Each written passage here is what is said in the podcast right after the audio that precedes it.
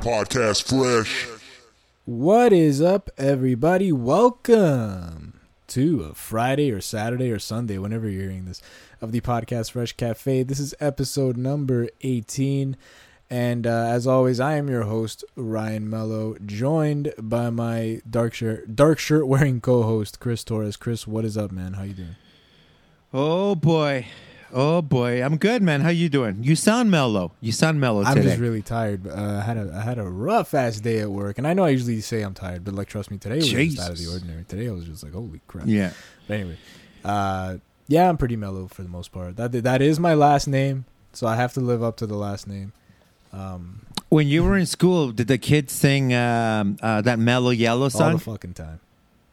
yeah, Yellow Mellow, We had uh, Ryan Marshmallow. Uh, I had a couple names. Yeah. I went with the school. Well, I, I went to um, high school with a, la- a kid with the last name Mello, Mm-mm. Jeff Mello, I think. Anyway, No relation. he's one of these guys that was like really, really smart, but for some reason in grade 12, 13, he just started like, you know, skipping class and stuff. I'm like, what the fuck you doing? You know, like, it's just so weird to see like this really smart kid who's like super, super smart. Um, all of a sudden he's not going to class and everything like that. But anyway, uh, yeah. And he used to sing, we, they, people used to sing that song to him. Not in any kind of like bullying kind of way, but it's kind of like, oh, it's mellow, mellow, whatever the fuck, or you know what I mean? Basically, the story of my life as well. Yeah. Mellow, mellow. Yeah, no, I'm all right though. Um, you look relaxed too. How has your week been? Good, man. I've been really busy at work, but um, just kind of getting through it. It's been really annoying though, because I go out and like I, I meet people at their houses to give them quotes and stuff like that. But this week, and I've been keeping outside, but this week it's been raining, so I've just been outside like in the rain the entire time, and uh, now my throat's getting a little scratchy, so it's no doubt a receipt from that. But uh, you know, just staying, staying, staying busy, staying hungry. And uh, I'm still playing Days Gone. I'm almost done. I'm pretty sure I'm, I'm in the last little bit of it. I'm in a whole new town now, and uh, I've reached a part of the map that I couldn't access before. So, um, you know, I'm excited about that. You know what I mean? Aside from that, watching the Maple Leafs getting ready for the playoffs as we drop, you know, elbow drops on these motherfuckers. You know, we're taking on the Vancouver Canucks tonight. We're taping this on uh, Thursday. So, um, yeah, man, that's kind of what I've been up to. Just, uh, it's kind of it, man. Just been doing my thing, watching a little pro wrestling, watching a little sports, working. You know, that's all you can do because there's not much else that we're allowed to do. This is true. It's the usual. Yeah, man. Yeah, that's good. So Days Gone is almost off your uh, off your hands. That's good to hear. Yeah, I'm almost done. Um, it's been fun. I filled a nice little void. Uh, now I'm just on the edge of my seat and getting ready to the end uh, and see where the story, the story goes on this game. So, yeah, it's been pretty good. And I don't even know how to check how many hours I'm in, so I'll probably do that at the end. Right. But uh, yeah, I'm easily about 25 to 30 hours into the game at this point. I would imagine. Oh, yeah. that's awesome. Yeah, I, I drew uh, Paper Mario on the the Fresh Prince raffle, so I went back uh, yesterday and I played a bit.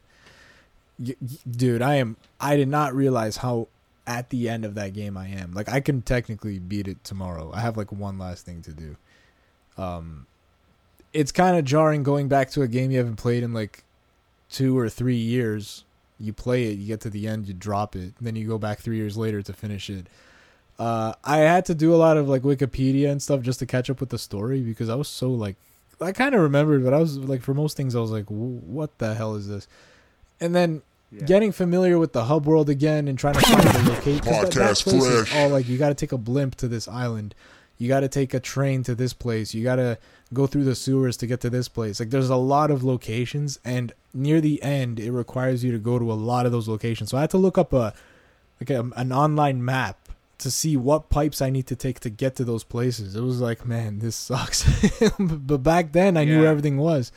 Um, but yeah, I'm right at the end. So I think by the next podcast, I'll, I'll probably say I finished it. I plan on finishing it tomorrow, so we'll see how it is. Um, I did a couple boss fights because I am, you know, in the last chapter.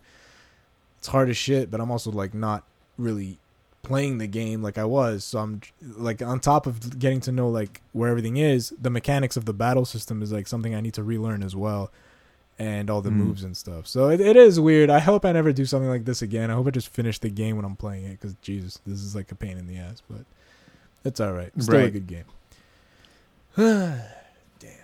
Damn. Cool. And other than that, That's it's awesome. been wrestling all the day, all the time.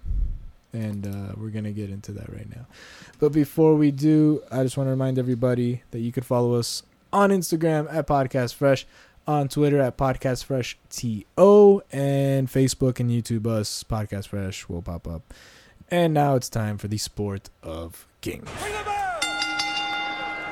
Sport of Kings, and uh, do not drink your water just yet because you're going right back on.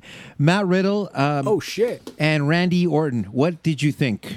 Um, we're progressed a little bit with the storyline here. We had kind of Riddle and Orton backstage, kind of playing like the the, the odd couple, sort of with uh, Matt Riddle, sort of just annoying, just annoying Randy Orton. I have to admit though, the way uh, and I don't know if you saw this, but so I'll just go ahead into it anyway. The way that they were written actually made sense. Like I, I actually liked when um, when uh, when Matt Riddle says to him, "Wow, you're the apex predator." What is that? and Randy Orton just looks at this guy like this fucking mark, you know. Uh, but he didn't, you know, he didn't kill him or anything. And then, you know, uh, they ended up in a in a in a tag team match. So um, and they won uh, over poor um, over poor uh, Shelton Benjamin and um, the hell's the other guy's Oh, name? man. Already forgotten his name. Cedric. Cedric, yeah. Cedric. I always forget Cedric's name, um, even though he's a tremendous talent. But what did you think of the odd couple dynamic here? I thought I actually put this in my good part of Raw. I actually enjoyed this little bit with Riddle Orton. No doubt we can get the good matches going here. Um, but for once, the backstage element was not cringe inducing. I actually did enjoy the little back and forth there, especially him not knowing what an apex predator was. I thought that was kind of cute, for lack of a better term. What do you think about these two idiots? This is easily my favorite part of Raw right now. Uh, that's uh, I don't know. Is it a testament to how good or bad it is? Maybe, but it's easily the most entertaining and it's the most well written. And I enjoy both these guys as wrestlers anyway. I think it's funny. Uh, Riddle. My favorite part of this was they did a an after match interview, post match interview, and um, they were like, you know, Riddle was just going on about oh, we're gonna be a tag team next week. We're gonna get all the titles. We're gonna go to NXT and get those titles. And then Randy's just like, we take it one day at a time. And then he's just like, all right, bro, I'll text you. And then he's like, please Yeah. don't. And then he's it popped me. He Riddle's like, I get it. He's more of a FaceTime guy. It's like what the fuck. Yeah, yeah, yeah. but uh it's just funny. I like the dynamic, man. And it's funny. I saw this. Uh, I saw this interview that Randy did recently this week, saying about how his first interaction with Riddle actually wasn't great. Uh, Riddle was new. Right. He went up right. to Riddle and he, and he was just like, "Oh, look, look who it is! Look who it is!" Like kind of like you know, just the little the little wel- welcoming rub. And Riddle apparently looked at him. His eyes were red as shit, and he walked away. And Randy took that as disrespect. So I'm glad that that didn't hinder them in any way, and they're able to pull like, you know, put that aside or whatever, make up, whatever, whatever the case is, and uh, get to pull off a nice little story together. Obviously, they're over it. But um, yeah, in terms of that, the, the feud is cool. I like the little story. I hope it continues, and um, it's been good so far. The writing is obviously what, what concerns me the most with this. Um, Yeah, like, we don't want have it no to- doubt the wrestling will be good. Like we don't want it to get too cute. Like it's cute now, and WWE has a way of like just beating something to death, right? to death. Like you know, So it's like I just please, yeah, make it funny now because it's the introduction. You know, set up your stuff. But once they're a tag team, and if they actually win gold, don't have Riddle still being a goofball. Like obviously he's gonna be a goofball, but like I think him and Randy should be on another level at that point. Don't don't keep doing this. Is my my main concern. But I like it right now. yeah. I mean, obviously, I think the end game is a high profile or medium profile uh, Randy Orton uh, Riddle match at some point for sure. But I would Right. like to, if they are going to wrestle like that, I would much more prefer it in kind of a respect angle versus something dastardly happens and it forces Randy Orton to, you know, he's going to that place. It should just be more about like a respect, kind of like Jeff Hardy Undertaker. Like that's kind of the dynamic. Wh- Whoever wins or loses the program, if Riddle wins, he's elevated to the next thing. If Orton wins, he's elevated to maybe a world title match. But he shouldn't leave Riddle in the dust. They should both be elevated uh, from this program. And just like I said last week, I really think that because this is a Randy Orton program, I think both of them uh, will benefit here, especially Matt Riddle. He's at least in a program that's not going to be dog shite. Right. Yeah, hundred percent. I agree. Bobby Lashley did a promo standing tall. Um, that was kind of it, just looking good in a suit. He was wearing these ridiculous, like Tony Montana inspired glasses. Um, he looked really, really good. And it's so funny because there was like a meme, and it was like when Monday Night Raw goes on, and it's just like a zoomed in picture of Bobby Lashley wearing the gla- the dark glasses. it's just that it was really stupid. Um, we had your boy D Mac, uh, Drew Mac, taking on Braun Strowman. Uh, that was the main event of the show, with the stipulation being that if Braun Strowman wins, he now gets inserted into the as a triple uh, threat match um, for the world title with uh, Bobby Lashley. So, you know, the main event was fine. Um, I just thought Strowman uh, is in really, really good shape, and he worked really hard here. Anything to add to this one? Uh, no, I share the same sentiment. Uh, he looked good. He's been looking good. It's kind of like uh, he just had to get past the whole Shane McMahon shit to to get here, and whether that's on purpose or not, I don't know. Like I don't know if that was always in the cards, but he's here, and I hope he's utilized properly because I don't know. I'm kind of a fan that he's here, but we'll get into that. Um, yeah, I don't know how I feel about Strowman. I think three years ago, I think they pulled the trigger on him way too late. You know, making him roll. By the time they put the strap on him, like a year ago or two years, whenever the fuck it was, already like I was like, oh, you know, you put the belt on him when he's a scary guy. You don't put the belt on him when he's doing comedy and that whole Alexa Bliss odd couple bullshit mixed tag team gimmick Yeah. thing they did on Facebook that five thousand people watched. Um, I didn't like any of that, so it's going to take me a while to get back into Strowman. But um, yeah, I thought he looked good and he worked really, really hard. That's it. That's the only good part about Raw was the Riddle Orton thing. Bobby Lashley's promo was decent, and then Strowman was in good shape. That's it. The rest of it was all dog shite. Um, McIntyre loses again. I'm not going to, um, you know, strum that guitar too hard. It's okay. I realize it's leading to a triple threat match, so that's fine. Um, Strowman's inserted into the world title match, um, the triple threat at WrestleMania. Backlash, and uh, you said more on that later. So give us the more. What did you have to add about Strowman being inserted into that match? I'm just kind of over Bobby and Drew. Is my point. Uh, right? it's just it's just boring. I don't know. I can't get into either of them. Uh, I don't buy. I mean, I buy the feud, I guess, but at the same time, just the way we got here has been so weird. Um, and now it's like there's still. I don't know. I guess I'm just. I'm really. I'm sick of Drew more than anything. Just being in the title picture. I just think you know, give someone else a chance at this point. Like. Whenever I see a hit. like, no offense, I like Drew to a certain extent. It's just at this point, it's just it's just so much uh, I'm getting like Cena vibes, and I know that that's crazy to say, but still, that's how I feel. Uh, it's just like he's just always in your face, Right. And Braun being inserted into the triple threat kind of shakes it up and makes it more interesting for me. Um, even though he probably won't be the winner of that, it just it does do something. So that's why I'm, you know, a fan of this. I understand why you might not be, just because Strowman, you know, like you said, they pulled the trigger way too late. Uh, he kind of lost that intimidation because we know he could be like a sweetie. So Mhm. I, I get it, but I think it's nice to have fresh blood inserted into this feud because honestly, it's just it's it's just really gotten stale. And when it was announced that they were gonna have another match at Backlash, my first thought was like, Jesus, no. The thing is, um, I think part of the problem is that there's something that you said that's wrong, but I think part of the problem is that there's just there's nobody else, and that's more an indictment on That is the problem. that's more an indictment on the show, on the creators and the writers, more than anything else. This is not a shot at uh, any of the performers. You know, McIntyre is fine. No, Um, we just want to see some new bodies in there, dude. I thought by now, like it, Brock Lesnar would be back and we'd be getting ready for like maybe Bobby Lashley, Brock Lesnar, or something like that. But so far, it hasn't happened, and uh, it just seems really, really repetitive right now on Raw. definitely. The only good thing I, uh, like besides uh, Riddle and Orton, I'm a I'm a pretty big Damian Priest fan. I actually really like the guy. Um, so whenever he's on TV, like I, I eagerly look at what's gonna happen. But again, he's in like one of the most boring feuds ever with the Miz and, and who is it? Miz, Elias, Ryker, whatever.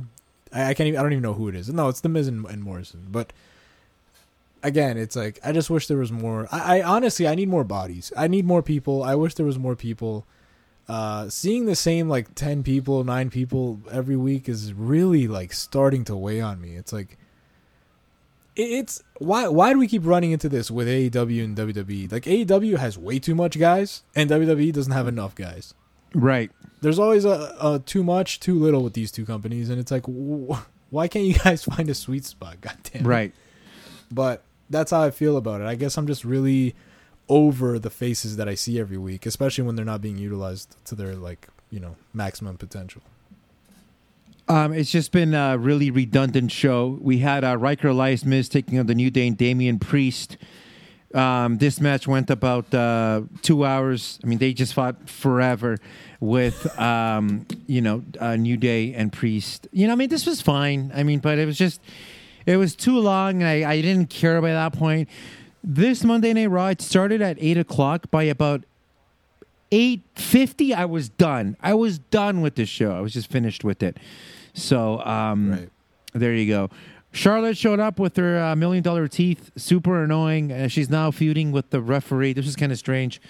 Um, you know, so we're just seeing, uh, you know, Charlotte browbeating uh, people around her.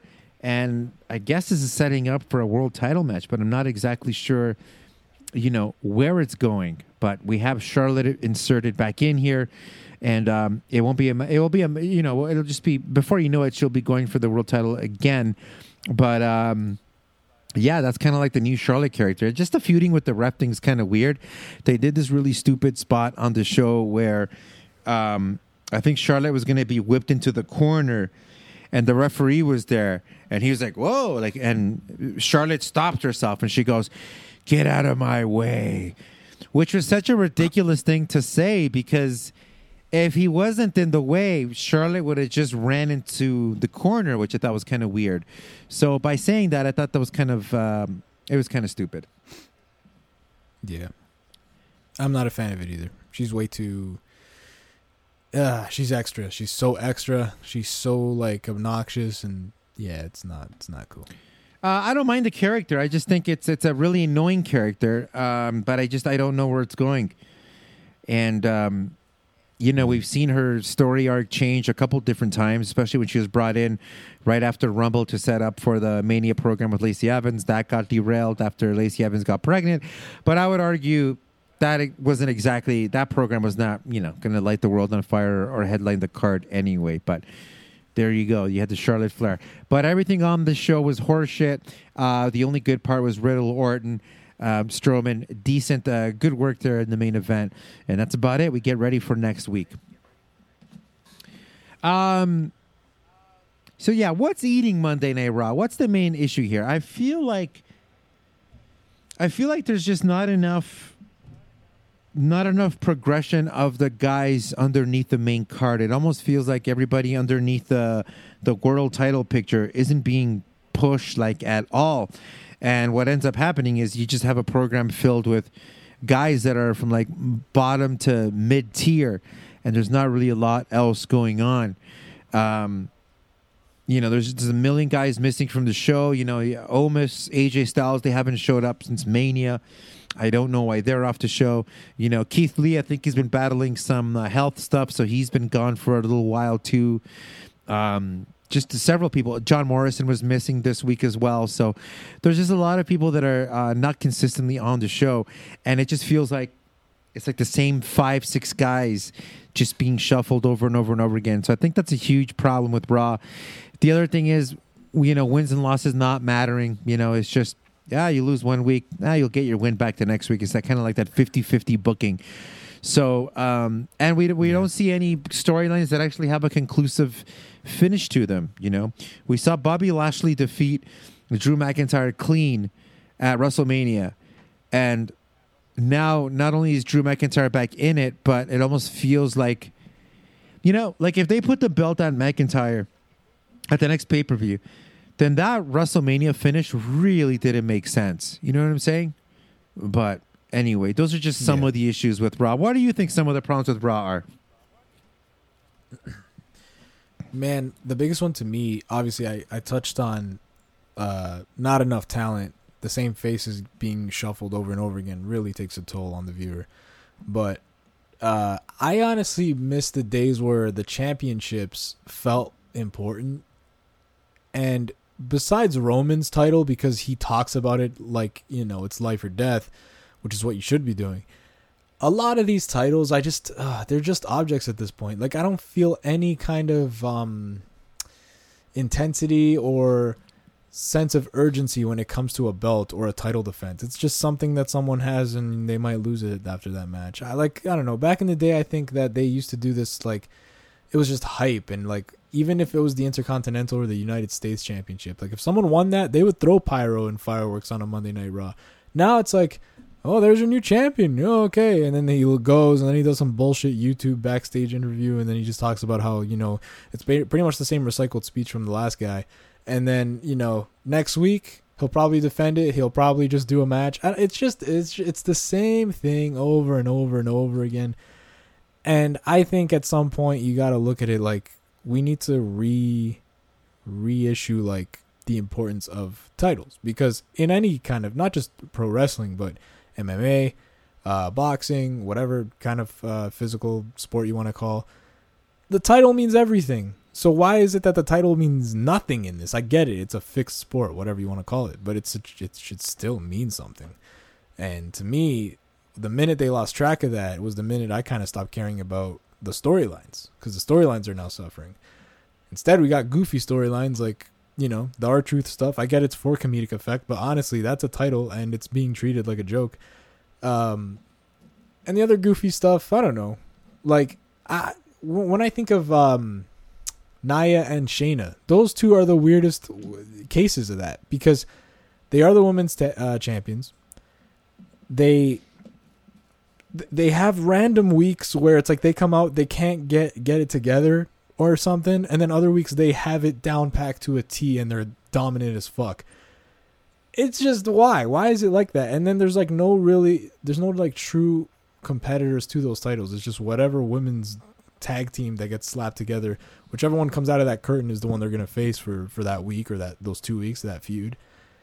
I don't know. I think storylines are, are missing. I think championships aren't important anymore. And uh, like I said, the same five people wrestling every week against you know different people within those five really hinders the whole uh, the whole show.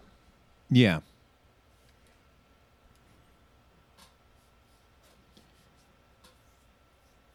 I think part of the problem with the women's tag team division on Raw is that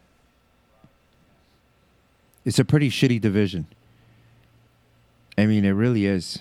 You have uh, Hot take. you have Nia Jax, uh, Shayna Baszler as your champions. Some weeks they get along, some weeks they don't get along. They do, they do seem to win, so at least that's consistent. And they've they've really made Nia Jax's leg drop really powerful. I haven't seen anybody really kick out of that move, so in that sense it works. But then the other contenders are uh, Dana Brooke and Mandy. I mean, that's the best we got. And then we have um, Lana and uh, what's the other chick's name? Naomi. Naomi. That's it. That's kind of your division right there. Plus whatever else they stick together, you know. Um, women's division, again, uh, you know, completely watered down. None of these programs make sense. Um, nothing is really, really that strong, so nothing really sticks, and that's why championships don't. Nothing really matters right now. Um, it's just content. WWE is pumping out content so they can fill up these digital services with content because the people want content. Um, but it's just not good. It's just shit over and over and over again. And um, yeah, this show really, it wasn't as bad as last week, but it was still nothing to write home about. here's something. I was watching a bit of NXT, and I saw the part where Adam Cole got interviewed, and he's like in a nice suit. He's acting like a cocky asshole, but at the same time, he's delivering the goods. he's talking about how Kyle O'Reilly isn't ready for the main event. He isn't ready to be champion, and he knows that, and he understands the anxiety that comes with that. And like the promo was so good, and I haven't even been really following NXT, but I know of what's been going on, and I'm not really into that feud. Like I haven't really consistently watched what's going on, but with that one video made me give a shit about the feud more than me watching Raw every week could ever give me uh, make me give a shit about any any feud that's going on in there. The mm. last feud I gave a shit about on Monday Night Raw was two feuds, and both for bad reasons. Bad Bunny because it's Bad Bunny, that's it, and um, oh shit, what else? I had it and I lost it. Remember, remember, remember. oh, the Fiend, mm-hmm. the Fiend, and Alexa and Randy because it was different and weird. Now, th- those two feuds, I never once said they were good. I just said they're interesting because they're different. Were they good? Questionable. Um, any other thing, like any anything else, it's like any regular wrestling feud where it's like there is a wrestling match and there isn't any superpowers or celebrities. I why don't I give a shit about that? I find that's a huge problem. Why am I tuning in to watch Bad Bunny and not uh fucking whoever the fuck Elias? That's a terrible mm-hmm. example, but you know what I mean. Like I'm not tuning in for the right reasons, and WWE in a way doesn't even care about that because it's what you're saying. You gotta pump content. If you got a mega celebrity on there like Bad Bunny, good for you. Good for business. You're gonna be pumping out content with him. You're gonna be getting a lot of eyeballs, eyeballs that you usually don't get and I get it. At the end of the day, it's business. But man, at the end of the day, the fans are the ones that make you the business. And when you start treating us like fucking idiots, I think it's a problem. Well, the thing is, the company's making money, and that that seems to really it goes against it. whatever you think or I think. You know, they're pumping out this product, and and you know the ratings haven't really dipped all that much. I mean, yeah, of course, if you look at it year over year, they have, but I mean, they're still right around that 2 million, 1.9, 1.8 for Raw, 2 million, 2.1, 2.2 for SmackDown. So you're right around that same uh, ballpark. Nothing is really moving the needle one way or the other, but they're definitely not doing a very good job of trying to move the needle in a in a positive manner. No, not at all. I'm still waiting for when this happens. Uh, I will say comparing Raw and SmackDown, I think SmackDown's the better show, but I think it's just because Roman is such a beast at what he's doing that that is the one reason why it's like, okay, I want to see what he did this week. Um, and Bianca Belair is a nice little change of pace for a champion. I'm still yet to see what they're gonna do with her, but again, it's something to keep me tuned in. Yeah, SmackDown's definitely been the better program. I mean, Sami Zayn's been um, he's been really good as well with all that crazy dancing. He seems to he seems to come out every week trying to top his dance from the week before. You know, um, but yeah, there's some good stuff there for sure. Let's flip over to AEW. Um, Hangman Page losing to Brian Cage. This was the first match on Dynamite this week. Uh, Hangman Page coming into this match, the number one uh, ranked guy in the world uh, title thing. You would think Hangman versus Cage. It's going to go, you know, 20 minutes. Hangman's going to win a close one. Dark Order's going to come down there. They're going to raise them up, and you know, Team Taz might get involved. Uh uh-uh. uh The match goes six minutes, and Brian Cage pins him clean. Brian Cage now has a um, you know has a say at least into uh, raising his hand and asking for uh, a shot or maybe a number one contendership uh, coming soon. Um, what did you think about this little change in the booking? I mean, it's definitely interesting. Um, Brian Cage is, is a, an interesting dude to me. Uh, a guy that looks like a million bucks. He could definitely be a world champion. Um, I mean, he's been a world champion. Um, but I, I, I'm not gonna lie. I wanted Hangman to kind of get back on track with this. He is on track. What are you talking about? He's the number one guy. No, no, no. I don't think so because I think it's kind of like what we said about the talent. Once AEW had signed so many people, uh, you know, and it's just uh, so many faces. Hangman to me got lost in that shuffle for a while. Hmm. And okay, maybe recently they've been trying to pull the trigger on like resetting it, getting him back back into the limelight. Like he has had his own little uh little stories and stuff with the Dark Order and shit. But to me, I really think I find it odd that he was never in the title picture with Omega Moxley. I honestly thought he should have been there. Personally, maybe not everyone feels that way, uh, but I think he was top caliber like that. So seeing him in these matches, it's cool. It's not like he's not important, but I just I think I would have preferred him maybe a little higher on the tier list uh, in terms of talent.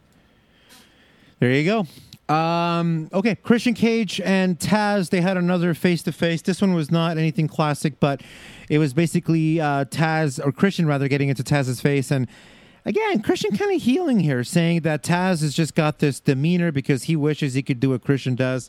It's like, relax, buddy. You're one headache away from retiring again.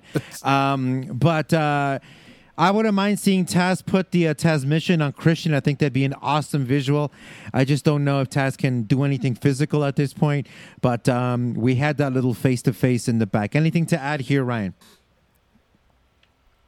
I didn't watch. okay, part, so, so, yeah, they no. just had that little one on one, and Christian Cage uh, is going to take on uh, Ricky Starks at some point. Pinnacle inner circle inner inner circle parlay. This was basically a stable versus stable uh, promo off, and um, there wasn't a single punch thrown in this entire segment. But this segment was better than anything that was on uh, Raw. This was uh, awesome. This was just ten guys going at it. Eight of them picked up mics. I think the only two that didn't talk were. Uh, um, Hager, Hager didn't talk and Wardlow didn't talk, which is fine. Everybody else had a chance. Um, Santana was awesome again and um, really, really good promo. Uh, MJF went uh, thanking Chris Jericho, thanking him for for you know making AEW what it is, and for having. He goes, "I'll give it to you. You have the best stable. I'll give you that." And then, of course, Chris Jericho goes last, and he goes, "You're a fucking idiot to even think that um, you can, uh, you know, that you're, you know, you deserve any kind of spot except for what you work for, kind of thing." And uh, he promises that uh, he's going to kick his ass at uh, Blood and Guts. So this was good. This was a serious Chris Jericho promo, which which I like because it gets him away from kind of like that cutesy sing song stuff from last week that I wasn't even uh, uh, that big a fan of. But um, really, really good parlay here.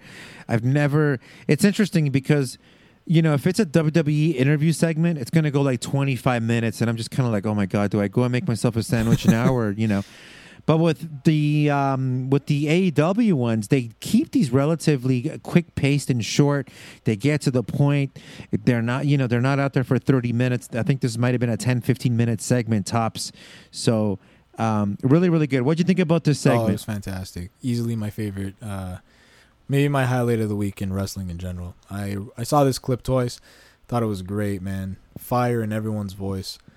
Uh, I really liked when everyone kind of, or uh, the Pinnacle were kind of antagonizing Jericho, and when they got to Sammy, they were like, "This man is leading you down a black hole," and I was like, "No, I don't say that. What the fuck?" And then I liked how Jericho kind of had his turn after, and he was just like, "You made this guy stop. You made this guy leave my group, and it was all your fault."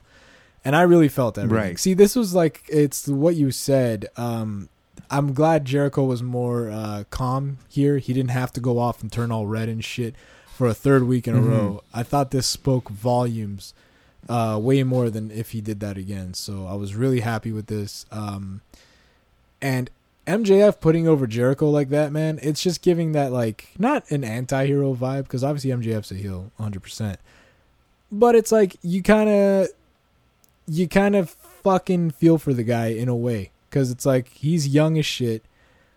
Guaranteed looked up to the guy, and he's praising him, and it's almost like MJF wishes he was him. MJF wishes that he he had more of that for himself, um, and it's just building up to a really interesting feud between all of them. Um, yeah, I'm just excited for next week. Honestly, it's uh, they did a good job here, and one thing they did that I will praise the shit out of: no punches thrown, no fucking crazy ass chaotic shit at the end. They got there, they did a promo, and that was it.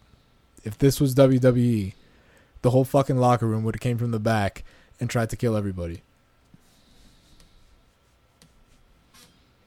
Yeah, there's definitely something to be said about uh, having no contact. So next week that'll be the blood and guts match. That'll be um, that'll be a good card to look forward to. We have the inner circle: Chris Jericho, uh, Jake Hager, Sammy Guevara, Santana, and Ortiz taking on the Pinnacle. MJF, Wardlow, Shawn Spears, uh, Cash Wheeler, Dax Harwood with uh, Tully Blanchard. That bastard's probably going to get involved somehow.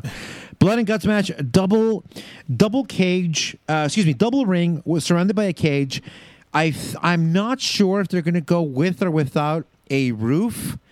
Um, when W when NXT did it, they actually removed the roof, which made it kind of cool because then the guys could do like a lot of their high flying stuff without having to worry about this fucking caged roof. So it'll be interesting to see what happens in that match.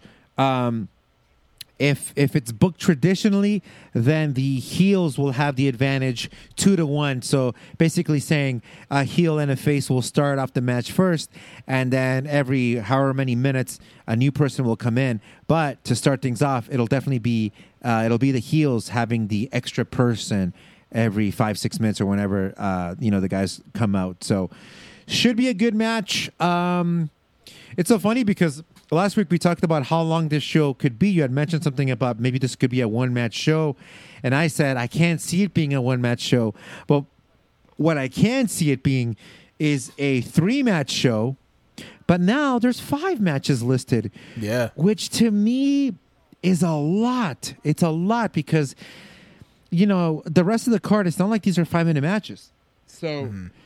I'm almost guessing one of these matches might be moved or two of these matches might be moved or not air next week but um, yeah it's interesting uh, inner circle pinnacle what do you think happens in this one who do you think wins ryan Oh, that's easily the hardest one to call. Um, hmm. Ah, Damn, I don't know. Maybe they they do. Maybe they do the inner circle.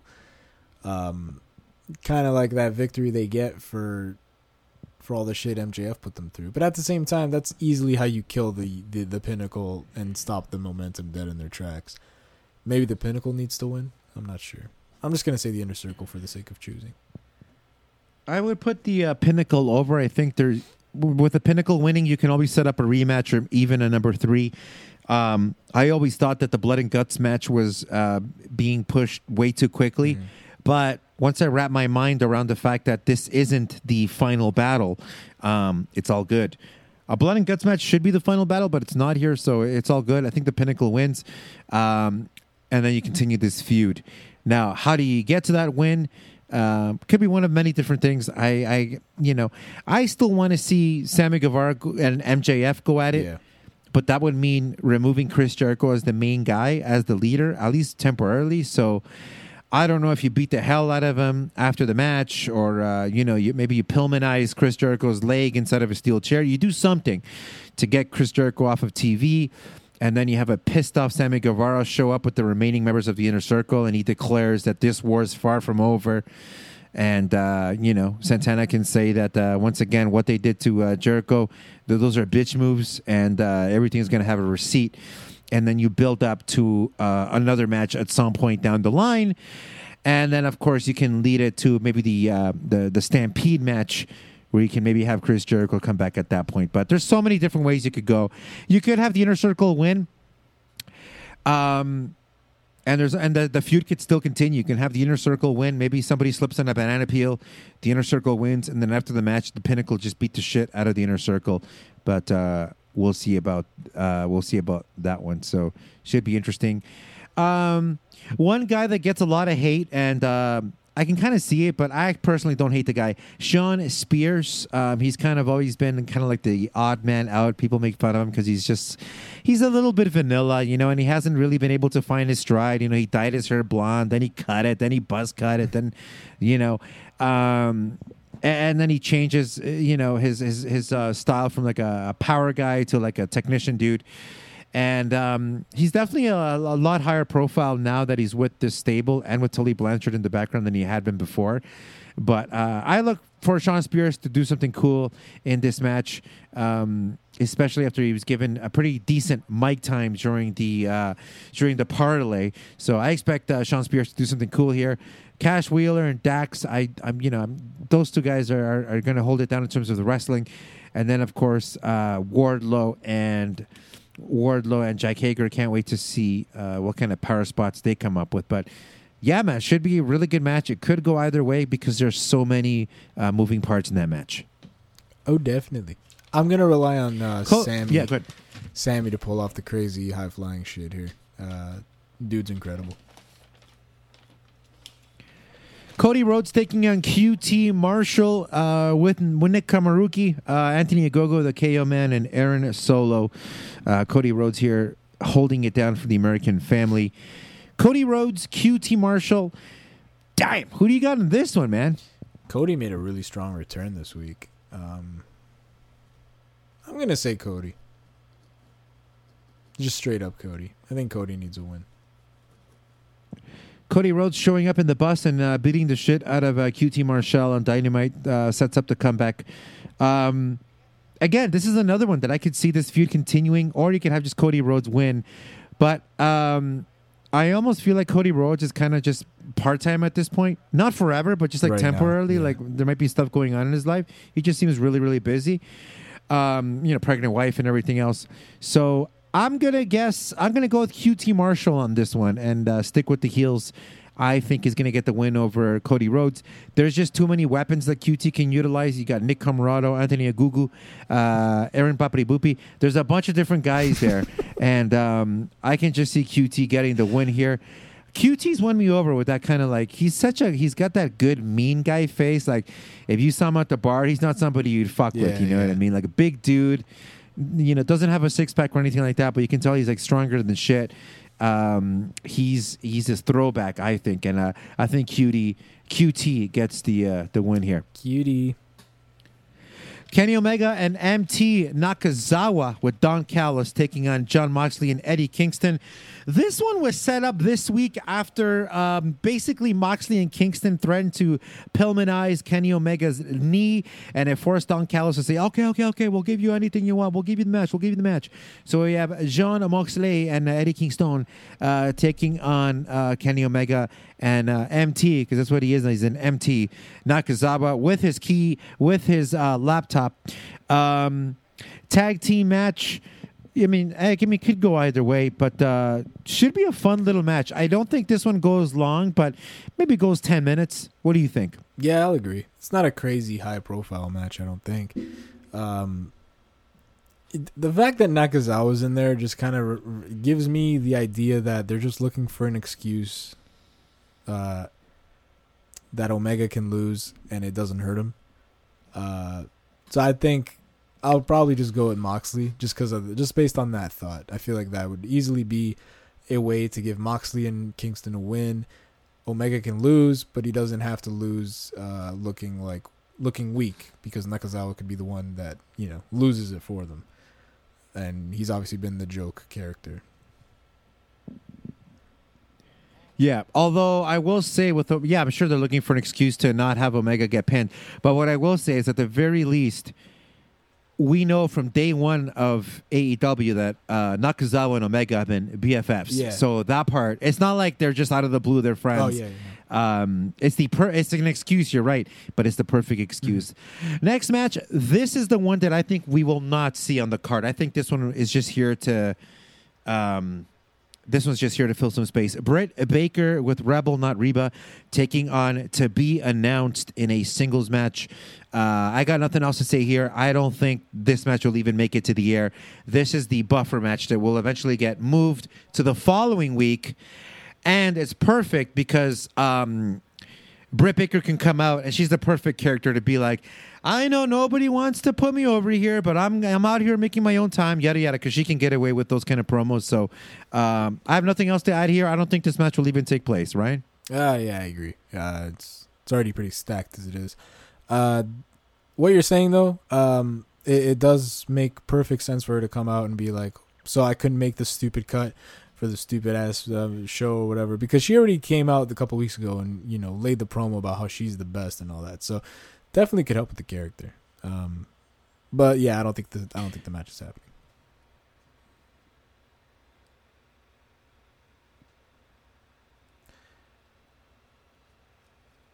Okay. And then we have SoCal Uncensored, Christopher Daniels and Frankie Kazarian. This is a storyline that's kind of been put on the back burner, but here it is back on TV. So for those following Chris Daniels and uh, Frankie Kazarian, they came up short. I believe it was a tag team title match. I can't remember. But anyway, they made they were going to break up, but then they decided they made an announcement on um, the waiting room with uh, Britt Baker and Rebel that the next time they lose, they will separate. You will never see them tag team again. Since then, they've gone unbeaten, and uh, SoCal they are now the number one uh, contenders for the tag team uh, championship. So next week we're going to have a four-way tag team match for the championships. SoCal Uncensored taking on Jurassic Express, which is Jungle Boy and Luchasaurus, taking on the Varsity Blondes, Brian Pillman uh, and Griff Garrison versus the Acclaimed. And the winners will. Sorry, did I say this for the belts? This is for the winners will take on the uh, for the tag team championships uh, one week later. So, um, the funny part is, I like SoCal Uncensored. I like Chris Daniels and Frankie Kazarian. Um, but for my taste, I would have had Scorpio Sky in there. But I've realized they're doing other things with Scorpio. But I like Scorpio as part of this unit, and I feel like Scorpio got a little bit lost when they pulled them away from these two.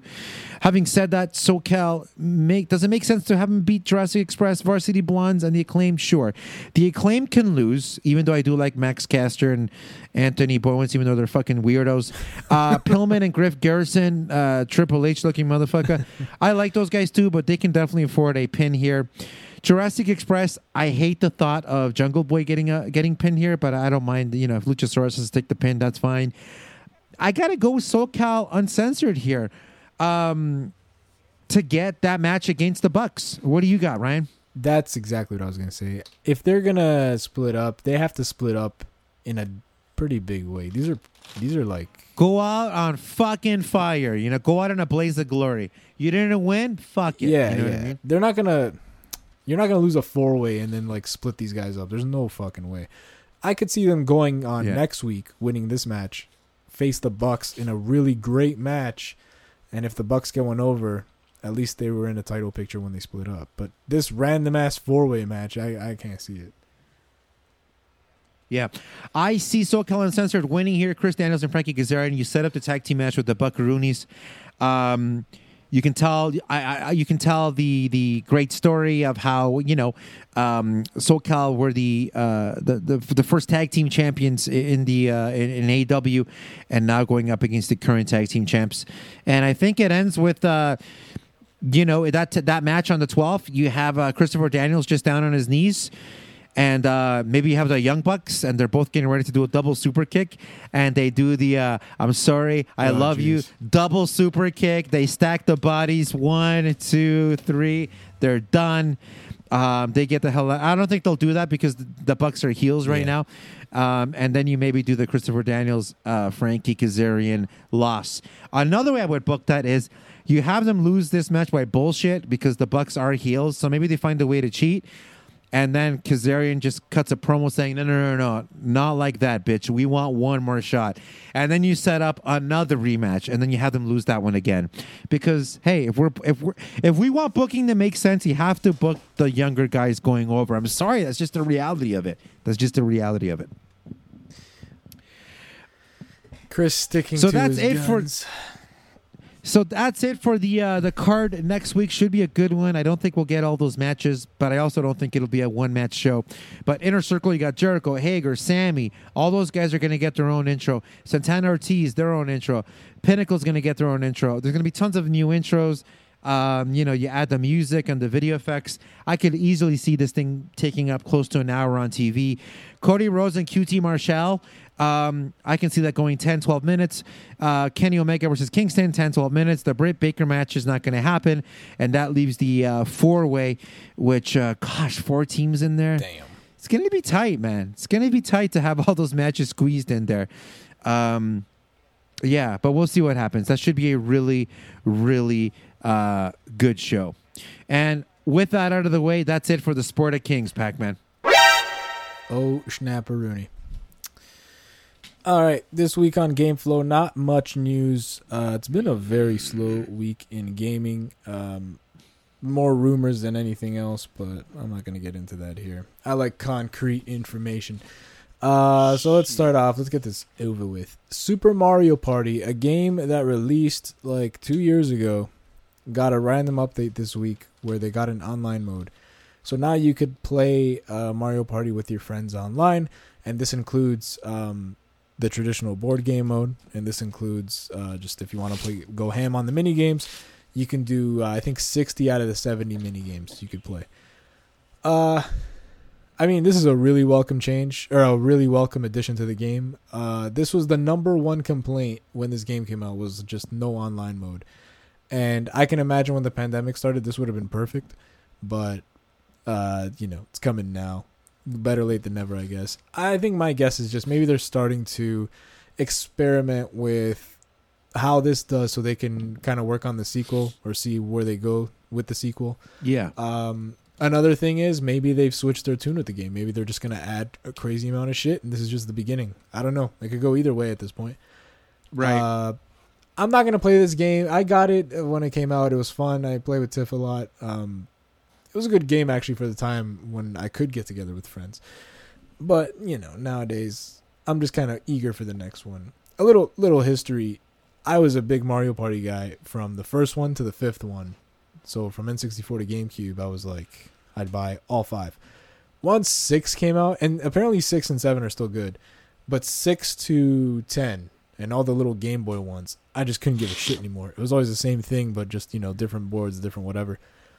And then you know you get a Switch. The Switch is like the king of consoles right now. You buy anything for it. When a Mario Party comes out, you buy it and I was actually fucking right. surprised with how good the game was because around the ninth and tenth entry, they were getting kind of off track. So um, it's a good game. It's definitely a good game, uh, but I probably won't be checking this out. Chris, you, are not a Mario hmm, Party guy, are you? No, uh, no. Just because um, it's just one of those games that I'll play with people, right. but there's no way I'm gonna spend any kind of time playing against the AI. That's just not my thing. Yeah. Um, but does it? Uh, you know, is there online for uh, Mario Party? Yeah, there is now. Okay, that'd yeah, be pretty cool. Um, but no, it's definitely not. Uh, it's not a game that I would definitely, uh, you know, it's fun to play, but it's not something that I would play by myself, if that it's, makes sense. It's good if you have friends yeah. over and stuff like that, beer, you know, a couple of smokily doklys. I've never heard that before. that is some shit right there. Ned fucking Flanders. But uh, oh, yeah, no, it. Uh, you know, we'll see. I, I you know, I, I like the game. Uh, when you brought it over, we played it at my place. It was it was a lot oh, of fun. Yeah, right. But if you would have left it at my place and then you left, it probably wouldn't be something that I'd play by myself. I'd question you if it was. Every time I've played this game, it's been with Tiffany. So Tiffany or someone else, mm-hmm. whatever. Um, Sure. Yeah. When they were early on, like the first five, for example, there were some right. like story modes and stuff, and I would play. Obviously, oh, okay. I play by myself because I'm a kid and whatever. Friends were limited, but um, yes, I I have fond memories of those original games. Uh, but yeah, it just uh, you know, it gets repetitive. and uh, and Ryan, just real quick, I was gonna say, um from everything you've told me and things that I've read, the Mario Party that's on the Switch, that is not considered the best one. Is that correct? No, no, no way. Okay. Gotcha. You can do uh, uh, I hear 4 on the GameCube is considered the best. Mario Party 2 on the N64 I think is why like the consensus is that's number 1. I don't know why. I never on the N64. On the N64. I never really understood wow, why okay. that that's the best one it's better than the first one, but I think the third one trumps it. I thought the third one was crazy. Uh, but mm-hmm. I think, in my opinion, the best ones are three, four, or five. I think those are great. Uh, never played six or seven, so I can't comment. But six and seven go for such high ass prices now that I'd like to get them because I do own most of them. Complete the little Mario Party collection, but uh, man, Mario Party six goes for like 150 dollars. I'm not doing that. That's crazy. Whoa, whoa, yeah, no way. Maybe on your next promotion. Maybe next year when I sign the, the contract and get a little raise. right. Shit. Uh, moving on. The new Pokemon Snap game comes out tomorrow. We are recording this on a Thursday. It comes out Friday. Jesus, it's already April It's 30. already That's April fucking. 30. I remember thinking that game is coming out like long time from now because we were talking about this like a few months Yeah. ago. Uh, I heard Wow. it leaked this uh, like either today or yesterday. It leaked on the internet. So I was like, "Damn, that Wow. game still was like two weeks ago or three weeks ago." And then I checked. It's like, "Oh fuck, no! It's like in a couple days." so Has uh, uh, have any early reviews? uh, yeah, so it's getting a lot of good scores. nice. IGN gave it an eight, which is a good score from them. Uh, the Metacritic, I think it's sitting at an eighty percent. So oh, I didn't even. I didn't even read that. It says got an eight from IGN. yeah, yeah. uh, I try not to read ahead so it comes organically, No but there you go. Yeah, eight, eight out, eight out of ten from uh, Cool. IGN. That's awesome. It looks great. Uh, if you're a fan of the original, they say that it retains that charm, so you have nothing to worry about there. It's gonna feel great if you play the original. uh, which original? Sorry. it came out on the N64. Po- Wow, the original Pokemon Snap, Snap, yeah. And this is the first Snap. This is the this is the version of Pokemon sequel since 64? Yeah, it's the only sequel. It's a sequel, so it's not a remake or a rebuild. This is a sequel to I think Snap. it's. I would. I don't know about the story of it, but there's definitely Okay, a lot okay, more okay. Pokemon in here that didn't exist when the N64 was was the recent console, right? Uh, So they put a lot more Pokemon Gotcha. in here. Uh, I'm gonna treat it as a sequel Mm. just because you know it progressed. There's more Pokemon. There's more things. yeah. Uh, How uh, how quickly till you uh, buy this game?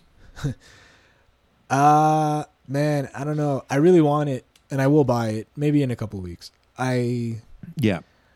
It's not like it's ever not going to be full price. Yeah, exactly, you know like, what I mean? am I- At least for like the first year, it's not like you're gonna. You I know think what I once I'm like kind of sitting on the Mhm. couch, being like, okay, what am I gonna play today? Maybe I'll do the Walmart trip or whatever, or the Amazon order because we're not allowed to buy physical games or whatever right now due to Oh lockdown. God! Don't tell me about But, that. um, yeah. Yeah, I'll definitely get it, and when I do, I'll report. But it looks super fun. It looks gorgeous, man. The graphics look amazing. Beautiful. Looks beautiful. Uh, yeah, eight out of ten from IGN. Good score. I think the only Beautiful. complaints That's I've heard score. is um, if you're not a fan of these kind of games where you just take pictures on on rails and you just don't understand what the fuck this is about, then uh, that's your, you're not gonna like this. But if you can appreciate Yeah. photography or whatever, and you like Pokemon, then this is a hit. So That's I'm awesome. Cool. All right. Yes, sir. Okay, and uh, just a couple hours ago, few hours ago, we had a Sony State of Play. I I must have missed the message. I didn't know if they said this was going to be a mini State of Play or a or a State of Play that really just focused on one thing. Um, Yeah, you man. know, like I didn't really understand. So I'm expecting like a huge like 30 minute, 20 minute blowout of like new shit. yeah. And we only got Right. three games, and I'll be going over those three games. I wasn't gonna go every game, but if it's only three, then I'll talk about everything. Um, so we got Subnautica Below Zero. That is a sequel, I think, to the original Subnautica, which was a PS Plus game not too long ago. Um, so that's gonna come out for the PS4 and the PS5 May 14th. This is basically a submarine game where you explore underwater. There's a bunch of stuff that you can do. There's a whole storyline about this crazy woman. Jesus. I don't know. That's it. Didn't really. I didn't catch my. Chris, I know you saw the state of play. Did you see this? Did you, did you think anything of it? No, I didn't think anything of this at all. Yeah, it just doesn't look like graphically and stuff. It's just not up there. It's it's you're promoting this for like the PS5, and it looks like it could be on the Wii. Like I'm sorry, but Yeah. also, also, unf- also, unfortunately, um, unfortunately, there's still a lot of salty people uh, that are just they're rejecting everything because they can't get their hands on a PS5. Right. So you look into the comments, and it's every three comments. I'd like this, but if I could buy, it." you know Yeah, what I mean? yeah. Like, that that seems to be the major. So. You know, until that's fixed, Sony's going to carry that flag, that little bit of a taint. You know what I mean? That, you know, here we are in May pretty much, and there's people still can't get access to one. You know what I mean? And I think it's gone on long enough that we're beginning to realize it's not the scalpers. I mean, that's not it at all. Um, that might have been it at the beginning, but there's just they're not available. They're not available, and uh, I don't know. I, I'd love to see if what the amount of people that are maybe thinking of switching from PlayStation to Xbox are right now, because this is what usually happens when there's a when there's a dead stop like this. People flip. For me, when I noticed a dead stop with the N64, when I feel like it had plateaued, that's when I joined the NWO and joined PlayStation and opened up my eyes to like Final Fantasy VII and Metal Gear and uh, Grand Theft Auto, uh, Grand Theft Auto, excuse me, um, Gran Turismo 2 and Resident Evil 2. And I'm like, oh my God. So much. I was wasting my whole time with the N64. So good. Um, but, you know, it's just, I don't know. I don't know. Um, that's just kind of my thoughts on that. Well, they're saying this shortage is gonna like go into June, July. So it's just Bro, we're not, it's going to be Christmas. We're not even going to have I know. yet, you know what I it's mean? just the the pandemic is is what they're saying. It's just they they can't get their hands on the the tech and pumping up the PS5s is a challenge for them. But uh, Yeah. And this is not in your uh, game flow here, so I will mention it. But the uh, PlayStation 5 is now available in China oh yeah, for right. ordering it. If you want to order the That's uh, right. PlayStation 5 in China, you can definitely do that. So, uh, hey, all the power to China. They're going to have the system before me. Um, a fucking continent away, but it is what it is. Uh, there you go. China hooking up that, uh, that PlayStation 5 deal. I'd be more mad at this if there was a lot of stuff I wanted to play on PS5, but there just really isn't for me. You No. know? So I can wait. No. I honestly, this sucks. I honestly probably would have had one by now if I could get one, but I mean, whatever. I Right. don't need one right now. when when when Grand Theft Auto 5 is on the top 10 games to get on the PS5 there's with all due respect to that game like that really shouldn't be on that top 10 list you know what I mean there should be more games by now It's, you know yeah. That's a whole nother topic. it's GTA 5. Fuck. yeah Um, yeah. Anyway, that was Subnautica Below Zero. If you like submarines, go for it. Uh, the second game they announced, Among Us, which is not a new game. This game's been around for a very long time, but it is coming to the PS4 and the PS5. Uh, so I don't know. I don't have much to say. I've played it. I I don't. I'm not a big fan of it. I could see why it could be fun, but I can play. I can play a few rounds and then I'm just kind of bored. Um, but yeah, if you're Among Us, if you guys like Among Us, then Among Us is coming. Chris, have you played Among Us? yes but the way I play it uh, it's way more exciting. So what we Okay. do is um, we'll have the uh, Discord chat going. And so we're all like plugged in. We're all listening to each other. But there's no talking. There's no talking during the game. In you're playing in silence but when it comes to uh, figuring out who done it like when somebody reports a murder then we're free to talk using our mics and being like i fucking saw this guy like in the hallway right next to the body right and it gets more fun that way rather than just doing it completely just by choosing A, B, C, or D. Like, you know, that's the way like my nephews play, but they're little, Yeah. right? But the best way to play it is with the Discord chat because then you can be like, no, man, I'm telling you, you know, and I could be full of shit. I could be just be trying to, you know, save my own skin. I'm telling you, man, it wasn't me. That's the way I played it. Um, I haven't played it recently, but yeah, it's a fun game. But you know, and this is not a knock at you putting this in there. I mean, it is a it is a big game. It should be it should be um it should be a news item. But I'm just saying, like, it's eventually going to reach everything. Like, it's eventually going to be on like the PS3 and the Vita. And I'm just kidding, but like, it's pretty much available everywhere. You know, and that's kind of the uh, that's kind of where we're going with that. But yeah, no, it's a good game. It would just be really cool if it did have like, and it might. So I'm, you know, stop me if I'm wrong, but it would be cool if the console versions had like a, you know, you can plug in a headset and speak to people um, when you're figuring out who killed who. I think that's the best part of that game. Yeah, that could be cool, but I don't know. I haven't played enough to be honest to to know that. I thought, and here's the other thing: I thought Among Us was already on the PS4. Wasn't it already in the PS4? I thought so too. Am I crazy? thought when it came to the Switch, that was the last system it needed to come on, but apparently not. Apparently, it wasn't on the PS4. Am I? Am I missing something? I yeah, yeah. There you go. Among Us, PS4, PS5. I think you've gone crazy there. Uh, I don't know if it's on the Xbox. Is it on the Xbox? Sure. All right, let's just go with sure. And the last game, the last game that they closed off with for 15 mother effing minutes. So if you don't like this game, then you just kind of flip the channel like me. I mean, I didn't flip it. I watched it. I, I gave it its due. But I'm not that gra- uh, crazy about the series. I didn't grow up with it. So I don't know. Will I give it a try? Maybe. Ratchet and Clank Rift Apart. They went 15 minutes. They showed some of the story stuff. They showed a lot of gameplay. I will say, the game looks fucking beautiful the colors, the the particle effects, the lighting, the uh, just the way everything's moving. Bless you. Um, Oh, bless you Excuse again. me. The way things are moving, the way things are just, the way things look, it looked beautiful. It was awesome. It was phenomenal. I loved it. Uh, but in terms of like, I don't care for the characters that much. I don't care for you know killing robots. I don't. It is what it is. Um, but in my assholeness, I never played this game. Maybe I will. Who knows? I know the first original Ratchet and Clank, the uh, the remake or whatever, that is on my PS Right. Plus, I believe. So I should give that a try. So if I ever do, I'll report. But um, they went 15 minutes. They they you know went in on this game. Chris, uh, did that 15 minutes sell you on this or no? Yes, definitely, definitely. I, I I think the game looks great. But I've been talking about this game since uh, since we saw the uh, the PlayStation presentation last late summer, early fall. Remember that one where they showed like twenty five games? Was it the next? I forget the what they called PS5, it. I think.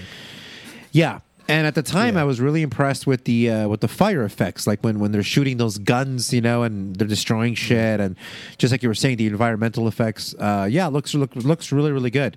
So um, yeah, it was a small state of play, but if you were only tuning in to watch the Ratchet and Clank portion of it, um, I mean, you definitely got your fill because uh, you got a lot of it.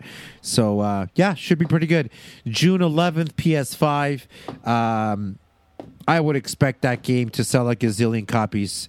Also, there's not like you know a shit ton of like AAA games There coming out, much, yeah. right? There's not a lot, so I think everybody will be picking that one up. So there you go. Um, I know you didn't play the you said the previous one, but have you played any of the Ratchet and Clanks? N- no, never. Gotcha, gotcha. Okay, yeah, me neither. That's why Me it's like. I don't have much to, to to add. I didn't grow up with PlayStation Right. that much in general, right? So, right, right. um, Gotcha. But maybe I'll play it.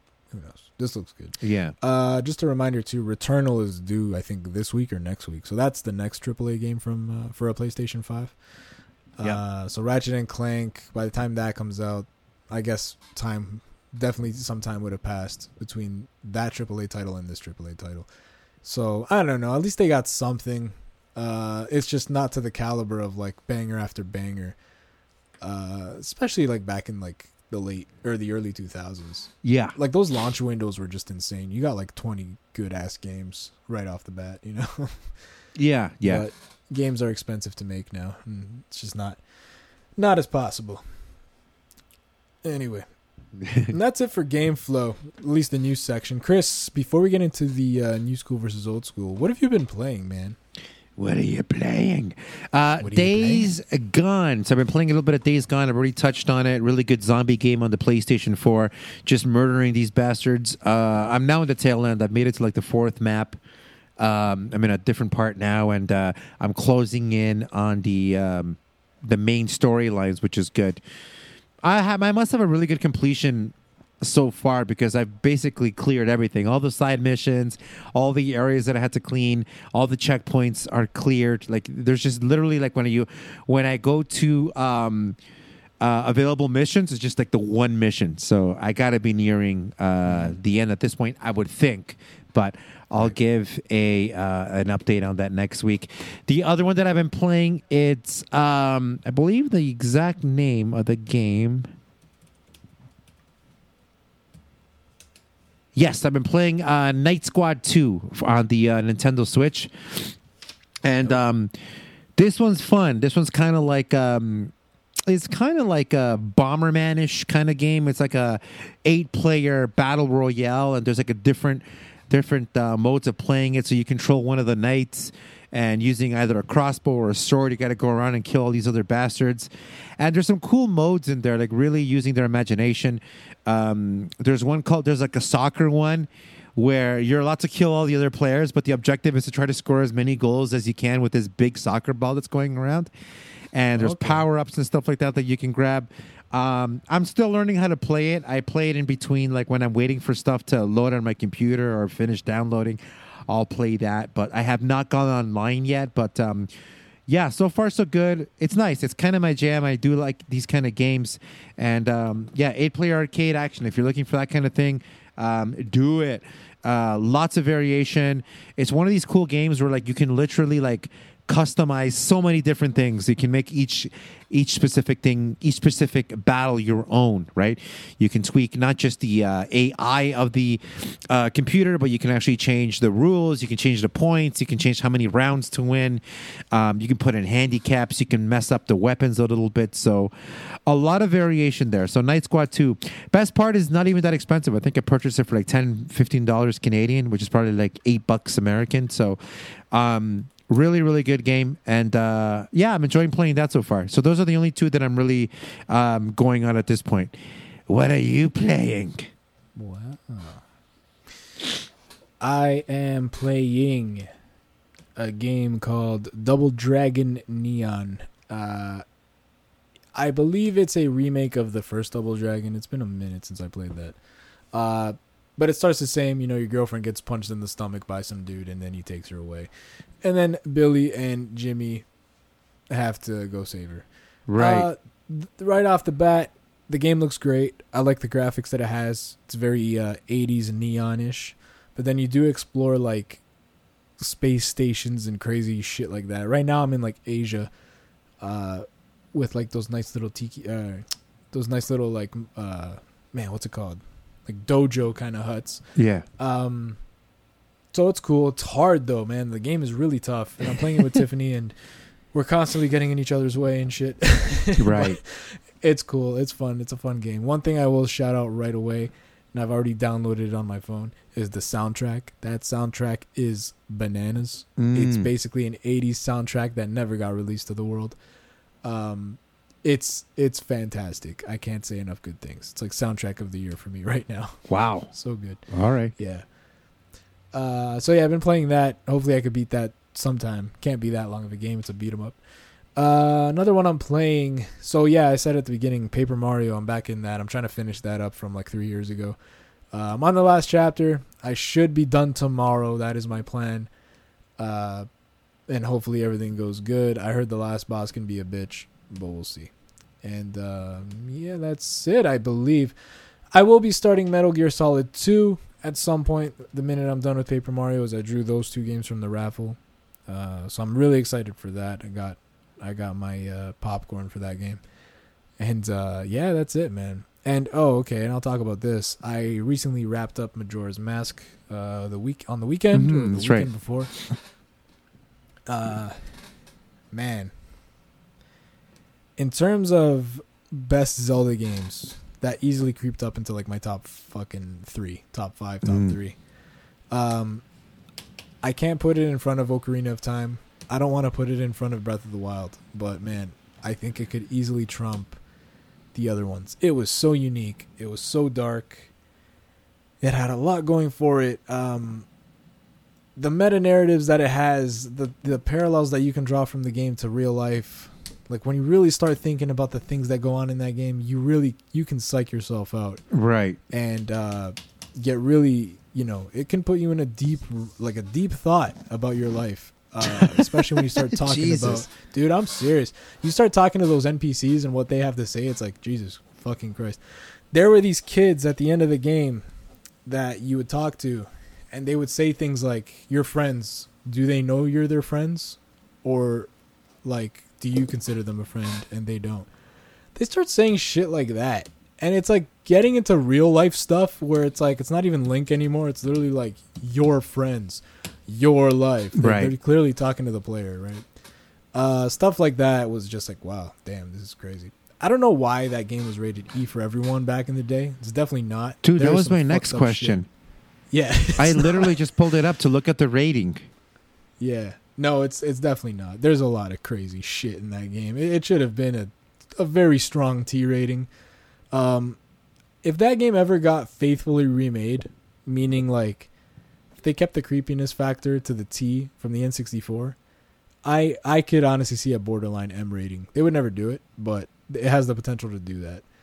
Um but it's cool, man. In terms of the game, you get a lot of power ups. You get the classic Zelda items, the bombs, the arrows, the hook shot uh, man, the Bombchus, the big wallets, the fucking light arrows, fire arrows. It's got everything. Your empty bottles, your lens of truth. It's got everything. Cool. Uh, the temples were fun, except for the Great Bay Temple. The water temple in that game was the fucking shits in the bad way. I hated it so goddamn much.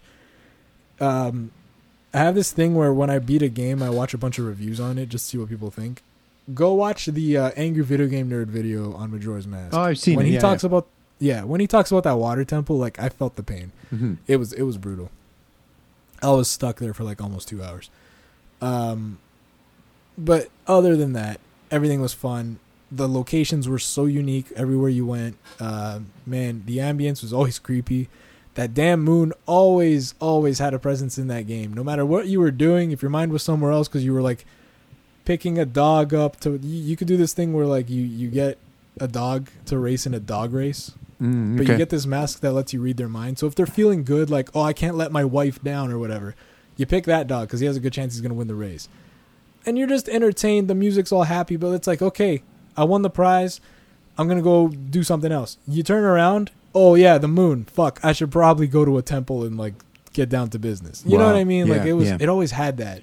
So I love that game, man. I really do love that game. And, uh, I compare it to my experience with Earthbound, where Earthbound, both games over the years have been so hyped up to me, but I think Zelda really lived up to the hype more than Earthbound lived up to its hype. So I got to put it over Earthbound too. But yeah, man, Majora's Mask, classic. Glad I played it. Hopefully, I can play it again if they ever port it to the Switch or something. That'd be great. cool. All right. Yeah. And with that, let's get into new school versus old school. This is a cool question. Um, what dream crossover game would you want to be created?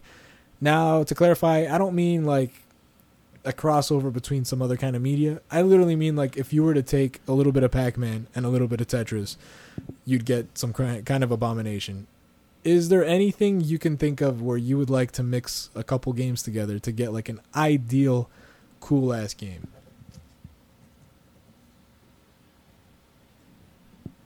I'm going first. Yes. Okay.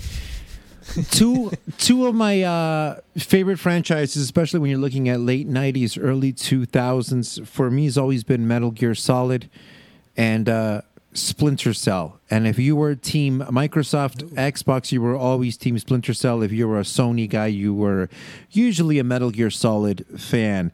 I would love it if, uh, in some weird, strange way, both of these uh, companies came together to make some kind of a really long uh, game where both of them would be involved. Maybe you could have Sam Fisher working for uh, whoever the government, and he's trying to infiltrate this, uh, you know, tower. Uh, but when he gets there, he realizes that there's, there's this other guy that's already there, and it can be Snake, and it just becomes into a situation where you know they're both kind of uh, vying for, um, you know, to try to beat whatever it is and then it kind of just builds up this dynamic like you have both of these sort of anti-heroes. Well snake's more of an anti-hero but you have both of these guys just having to work together to uh, to complete something or to overthrow somebody. I think that would be a very very interesting dynamic. In terms of gameplay i mean they're both different. They're both considered stealth but they're both done in completely different ways where Snake, you're using more your radar and your gimmicks to try to uh, get around the bad guys. Splinter Cell is more about uh, becoming one with the shadows and sticking to the darkness in order to uh, stop eyebrows from being raised. So I really think there's a lot you can do there. Um, I think there'd be a lot to dig into. Um, the story could be, it doesn't have to be crazy. It doesn't have to be some insane Metal Gear story with all these different arcs and double and triple and quadruple meanings. It can just be a standalone, just, hey, we got to stop this bad guy. Let's go. And I need, you know, Sam Fisher's help. So Sam Fisher and Snake working together to, uh, to do that. I think that'd be great. I think that would be a good combination of uh, both worlds. You could present this game as uh, both games are played very similar style, third person over the shoulder. So um, in terms of gameplay style, you can easily find something that's that's really really close. Actually, I'm sorry. Uh, Metal Gear, at least uh, the first few are not over the shoulder. They're kind of just you know fixed camera. Um, but I think that those two would be really really cool. Yeah, the Splinter Cell and Metal Gear. Wow, that's a cool combination. I like that. Yeah, man. Wow. That's awesome. Uh my go to automatically this game's been in the news recently. Both games, if you want to see it like that. Um I would love a mix of Cyberpunk 2077 and uh F Zero. But hear me out. It won't be a racing game. Captain Falcon, the main character of F Zero, is uh, apparently a bounty hunter.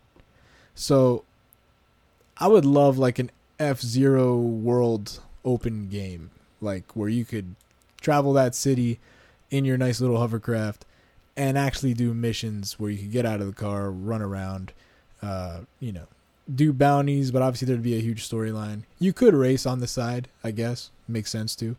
Um, but because the F Zero universe is so futuristic and Cyberpunk is fu- obviously futuristic, I think those two blending would be crazy. Uh, that's something. I mean, I can't even get a new F Zero game, let alone that. So that this will probably never happen. But I think that if they literally made an open world F Zero game with those elements of Cyberpunk, I think it would be amazing. And there's a lot that could go wrong with something like that, but I honestly just have this dream where that could work. So I think that would be fantastic. Do you have another one? That's awesome. It's interesting though because um, yeah, F Zero. Like we we covered this already. Uh, unfortunately, the, the worst part about F Zero is it's it's not one of these you know chart topping games that uh, that they make, and I think that's part of the maybe the reason why they haven't really followed up on that.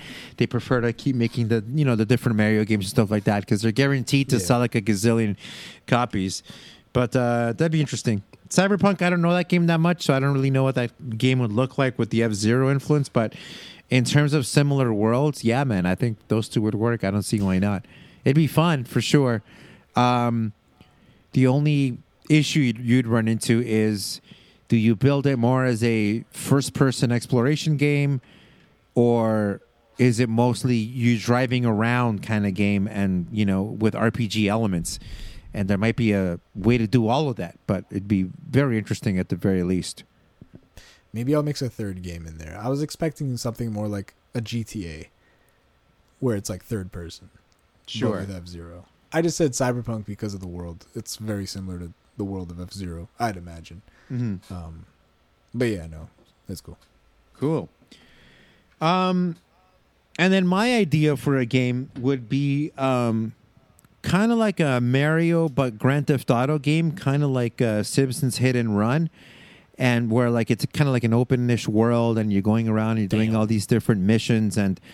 You know, you're riding around in your all these different carts, and you can steal carts and go into other people's carts. So you're driving around all the little carts, and I think there's plenty of gameplay that you could borrow from other Mario franchises. Like there could be, um, if it's a racing segment, you can do like a Mario Kart kind of uh, portion of the of the uh, game.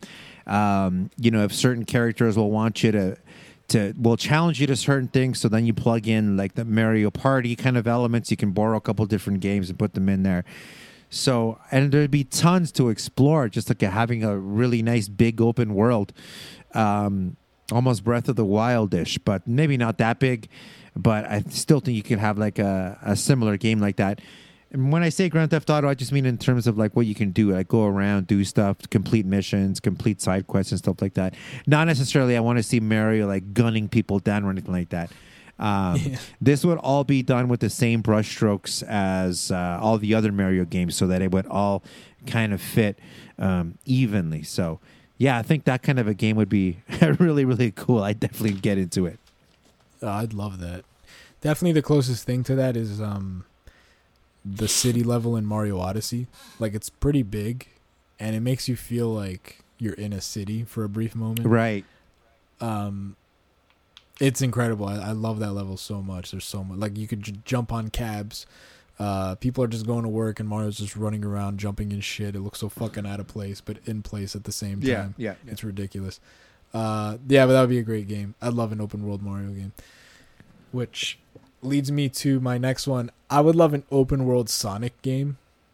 Uh, imagine something like Breath of the Wild, like a land like Breath of the Wild, but literally Sonic because you run so damn fast. It would be. It would be a playground. It it would be the equivalent of like swinging swinging around as Spider Man. Like I think if you could run around a field like that as Sonic with like, you know, going up like steep hills and launching off of them or something. Like if you had freedom like that in a Sonic game, I think you could have so much damn fun. The problem is processing stuff at that speed would be insane. I don't know if we're there yet in technology. Um, it would definitely be crazy, and I guess the way you would structure levels would have to be mission based, which in a Sonic universe, I don't know how that would work because they are like, you know, weird ass characters at the end of the day. So giving it that realistic touch probably isn't a good idea. But I do wish we had some like open world Sonic game where you could just run and tear it up. Like I think that would just be so fun. Maybe just that. Just make a game where you could run around a, we- a world as Sonic. I don't even need like a story. Just give me that. It's like a Sonic Simulator. But there are some Sonic games already where it's third person over the shoulder, right? Where he's go. It might not be open world, but you're still going around and uh, doing stuff. it's a So, uh, platformer. yeah, that might be interesting. yeah. yeah, that might be interesting.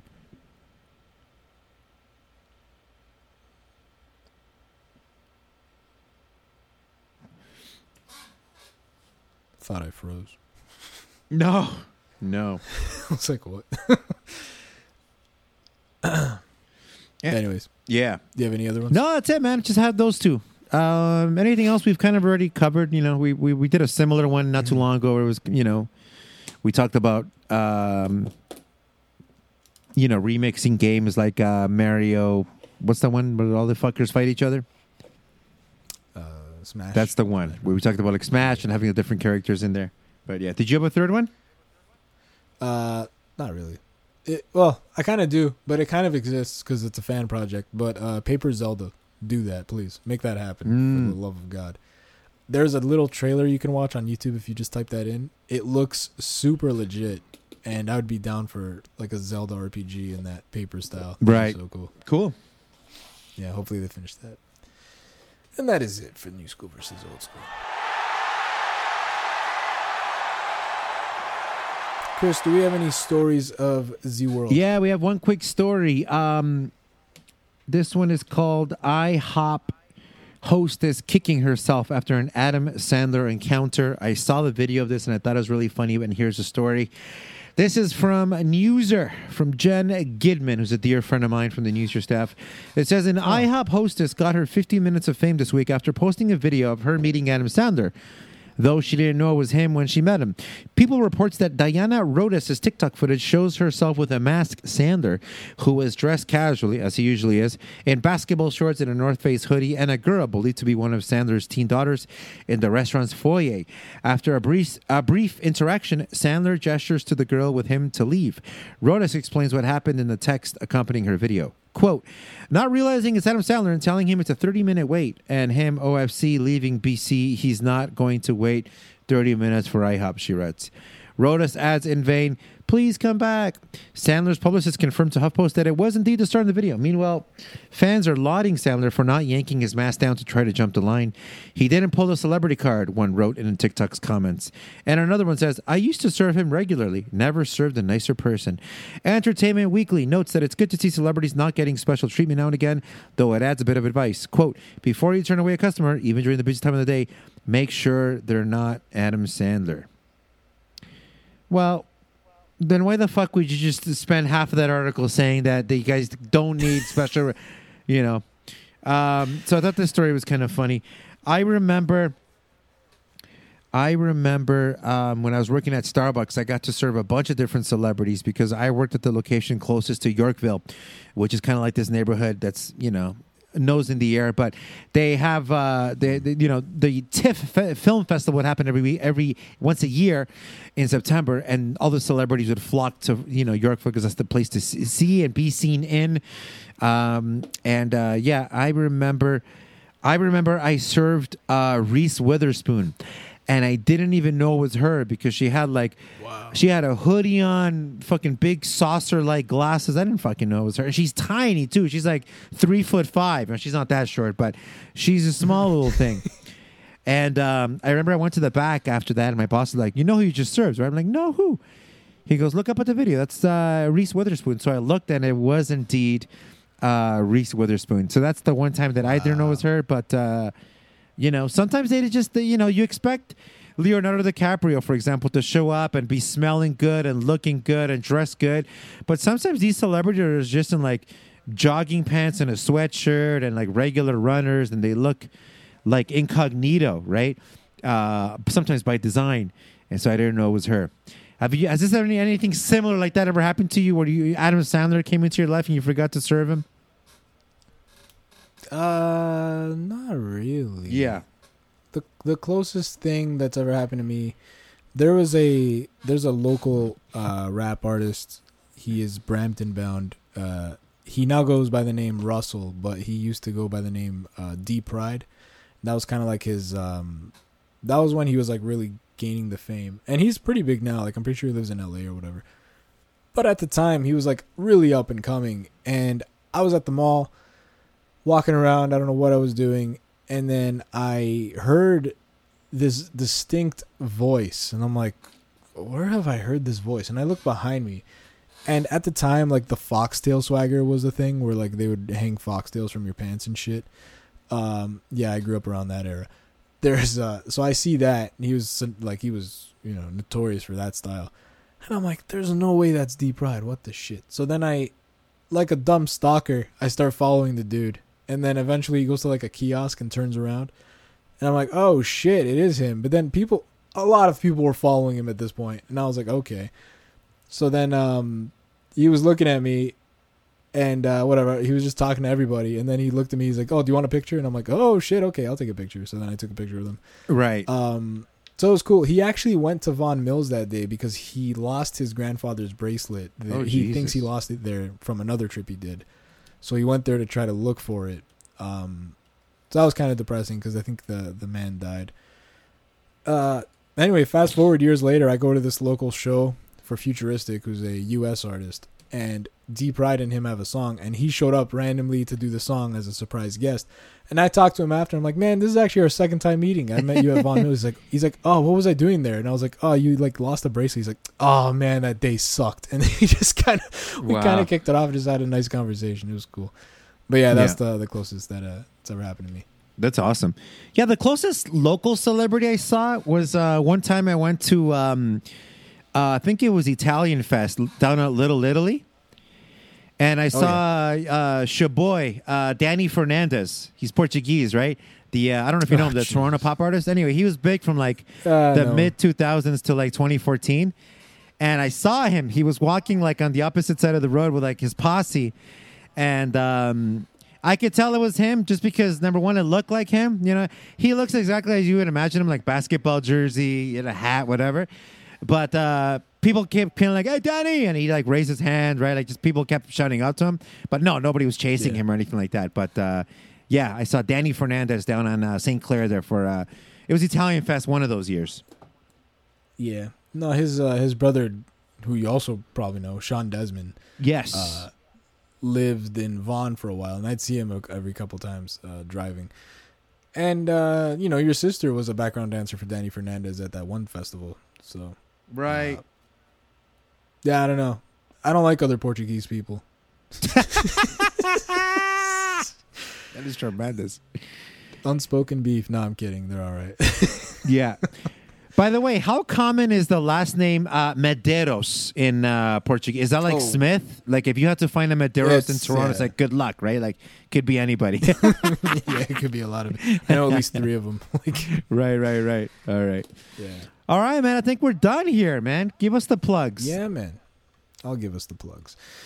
Everybody, if you want to follow us on social media, you could do so. Follow us at Podcast Fresh on Instagram, at Podcast Fresh TO on Twitter, and uh, on YouTube and Facebook. Follow us at Podcast Fresh, or search up Podcast Fresh. You you get it. Uh, our personals at Tours Unlimited for Chris on Instagram, at official underscore acapello on Instagram for myself.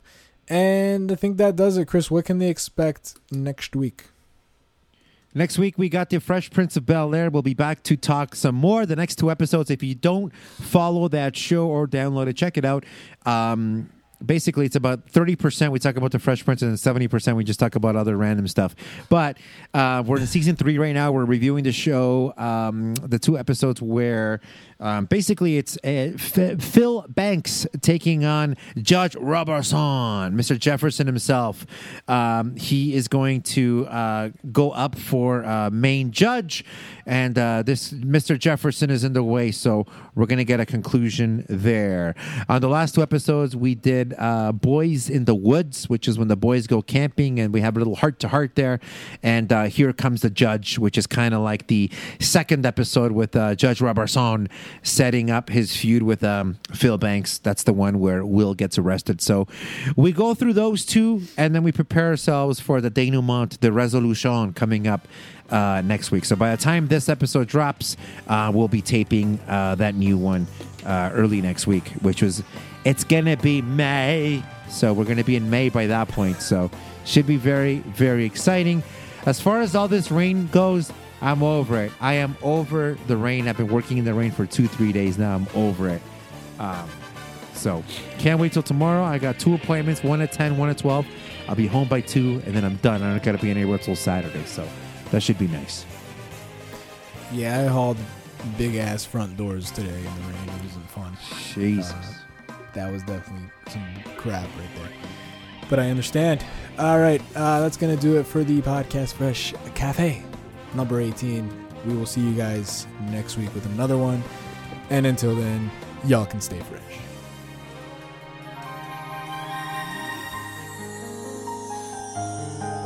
All right, beautiful. So exquisite.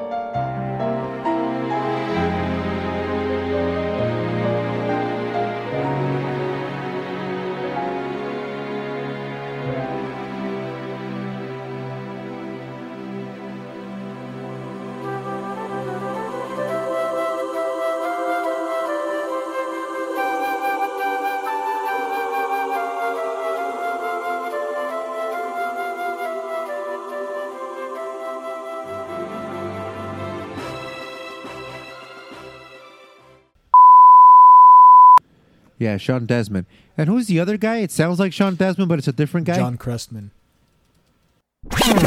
Podcast Fresh.